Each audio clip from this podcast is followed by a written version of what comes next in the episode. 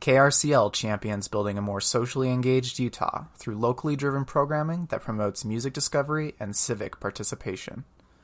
Tune into K R C L on ninety point nine F M for a curated mix of music, including at least one track by a Utah artist every hour. From alternative rock to reggae, blues to bluegrass, K R C L is here to bring you the greatest bangers all day, every day.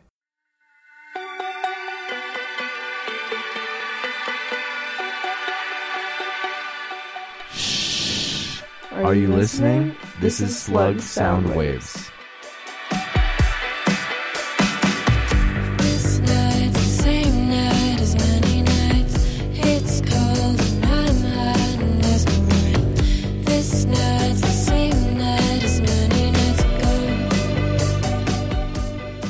I'm Issa. I am the singer of Home Phone. I mean, Joe also sings, but but yeah, and I also help write the songs. And okay, wait, I feel like that Issa's being too humble. Uh, well, I don't really. She does all of the art. Like I would say, you probably write most of the lyrical concepts. Yeah, I'm Joe, and I co-write most of the songs with Issa. I sing backgrounds and sometimes some like counter melody lead stuff, and then I produce and mix all of our songs, and we record it all in just a little, you know, bedroom studio. We just put out our debut album. It's called Mellon Collie, and that's spelled M E L O N C O L L I E. And yeah, that's, I mean, that's out everywhere, you know, Spotify, Apple, Tidal, YouTube.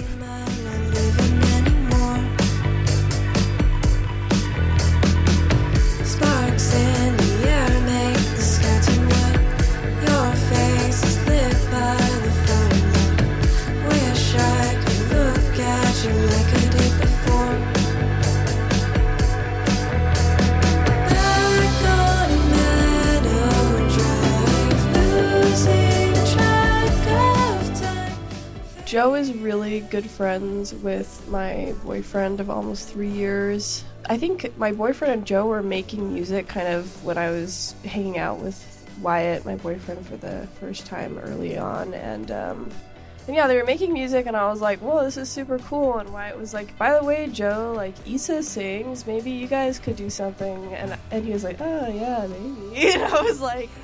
I think Joe asked me, like, oh, well, if you have any voice memos of songs, like, if you want to shoot them past me, like, just just send them to me. And I was like, okay, I'm not going to do that. But, because I never share any any song. I up, up until that point, I had never shared, like, a single voice memo song with anybody. Because it was just, like, a thing I kind of did to just, I don't know, just do it.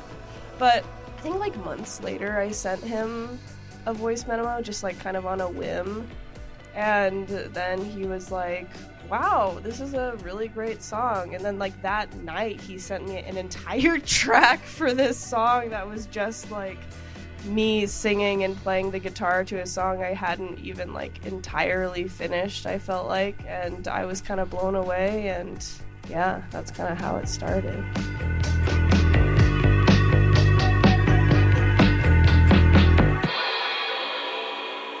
I was just kind of, like, blown away. I was blown away by the fact that I even sent a song. Because, like, I'm very anxious about, like, people hearing me sing and stuff. Especially then. Like, I would never do that. Especially, and, like, I barely knew Jo- Joe, too. So, like, yeah, I was just like, wow, I actually sent that. And then I was even more blown away. And I was like, wow, he actually liked it. And then he sent me a track. And I was like, wow, he liked it enough to spend time in his day to make a track for it.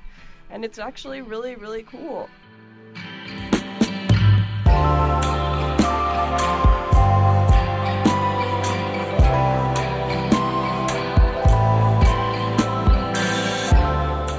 Issa, like, just has such an eye for color and the aesthetic, and I just feel like it's just, like, a perfect match for the music. I feel like a lot of Home Phone is just, like, pure, like, instinct, and, like, I mean, like, it's not, like, a lot of that is how Issa does her art, but, like, a lot of our sessions, we just start totally from scratch. Like... Like, Issa will come over and, like, I'll lay down, like, a drum, something on the drums. We did a lot of songs that way. I think I think we started with the drums for about, like, half the songs on the record.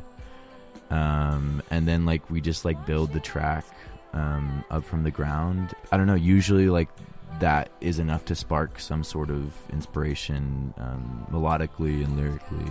It's funny, Issa and I like a lot of the same music. We also definitely have like music that we like independently of each other. Honestly, it's come pretty naturally. It's not like, I think it's been really rare that like I'll make a track and Issa will be like, that's not it, you know? or like or I think it's pretty rare that like Issa will like sing a hook on on something and like, you know, I'll be like, nah, you know, like I think I think most, which is kind of crazy actually, which I don't know, I guess that's why it works. But yeah, it's interesting because I feel like when we have sessions, we don't even really talk very much. We just kind of like start to make music, and like Joe will be doing like the drums or whatever, and then he'll start adding a guitar thing, and then I'll just start doing a keyboard thing, and he'll be like, I'm gonna record that, and I'm like, okay. And that's like all we say to each other. We just both kind of get into the zone and just, yeah. And then the song is done, and then we talk, and we're like, that's cool, we like that. Yeah, yeah. We'll, we'll, like, make full songs, and then, like, we'll be like, okay, so what is this about, actually? And, like, we'll figure that out after the song's, like, basically done. When we both, like, write the lyrics, we both kind of write, like, half of the lyrics, and then our lyrics just kind of combine, and, like, the song kind of has a double meaning, because, like, I'll see Joe's lyrics, and, like, I'll be like, oh, that connects with, like, what I'm writing about. And then he'll see mine, and he'll be like, this connects with what I'm writing about. And then months later, after the song's been done, we, like, are like, what did that song mean to you? Then he, like, he has a totally different thing, and I have a totally different thing. We're like, huh.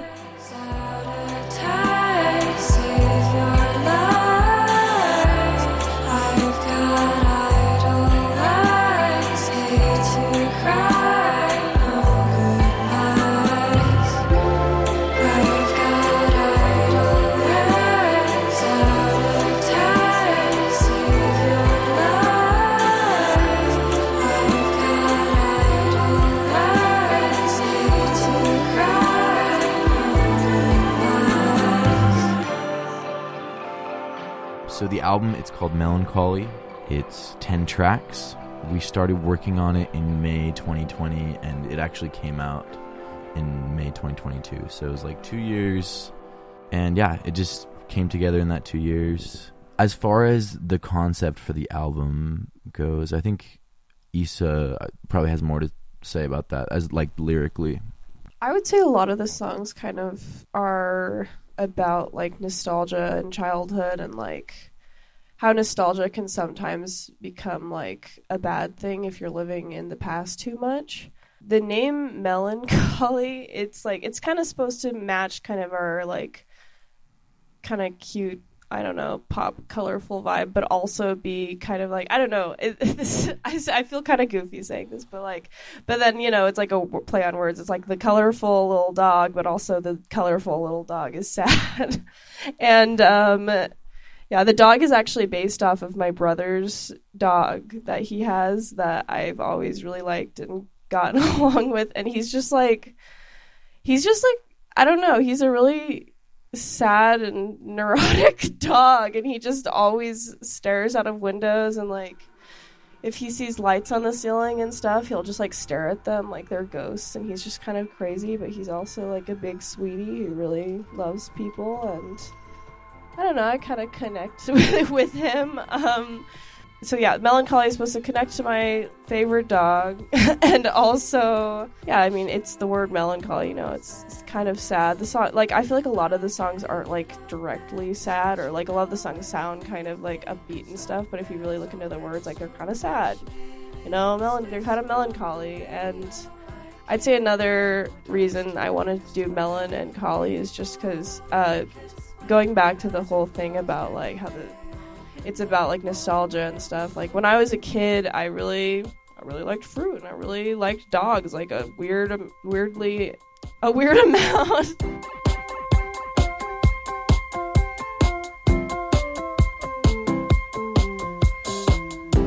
Slumping out the flames, your feet are cold. Tramping through the squad, it's a downpour. Suspecting all the things I already know. We're all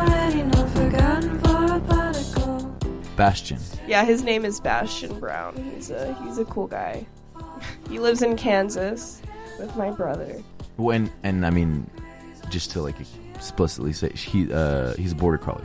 He's not a border collie. Oh, he's not. He's oh. actually an Australian shepherd. I didn't know that. But I thought it was, but I thought it was kind of fun to call him a collie because, like, I don't know, going back to like being a kid and stuff. Like, it's not like you see a Australian shepherd and you're like, I don't know, being very specific that that's an Australian shepherd, not like a border collie or whatever. Just that's a dog, you know. That's funny. But, I I'm just learning this for the first time. Yeah. And just let you know everything could stop. There's already so much meaningless space from the radio. I can't add more dust to this tornado. People only kiss when their eyes are closed. If they opened up, what would happen though?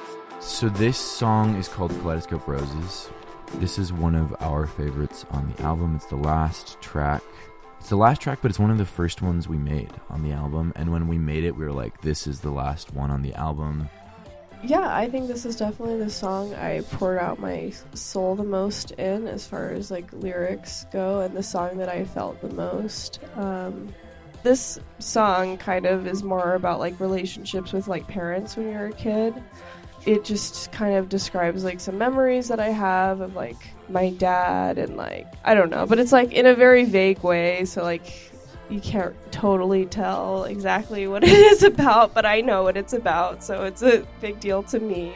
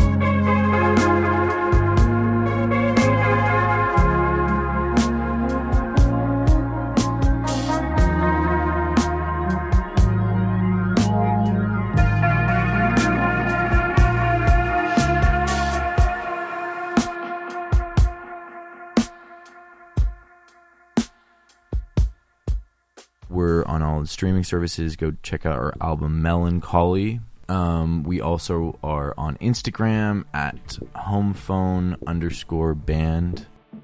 We're playing the Slug Picnic uh, on June twenty-fifth with Cardboard Club and the Plastic Cherries. We're super excited about it. It's five dollars tickets. It's outdoor. You know, bring your pets and come hang out with us. It's going to be awesome. Taking it slow. I want to know how we get used to it. Is this really it? Is this really all? The sham of a house is begging to fall. If you enjoyed this episode of Soundwaves, please take sixty seconds to rate and review us on iTunes. The first Slug Picnic event of the summer is coming Saturday, June twenty-fifth. Come to the Slug offices at two thirty South, five hundred West to see local indie pop groups The Plastic Cherries, Home Phone, and Cardboard Club alongside an array of local vendors, artists, food trucks, and more. Tickets are five dollars, picnic seating starts at five thirty p.m., and music starts at six p.m.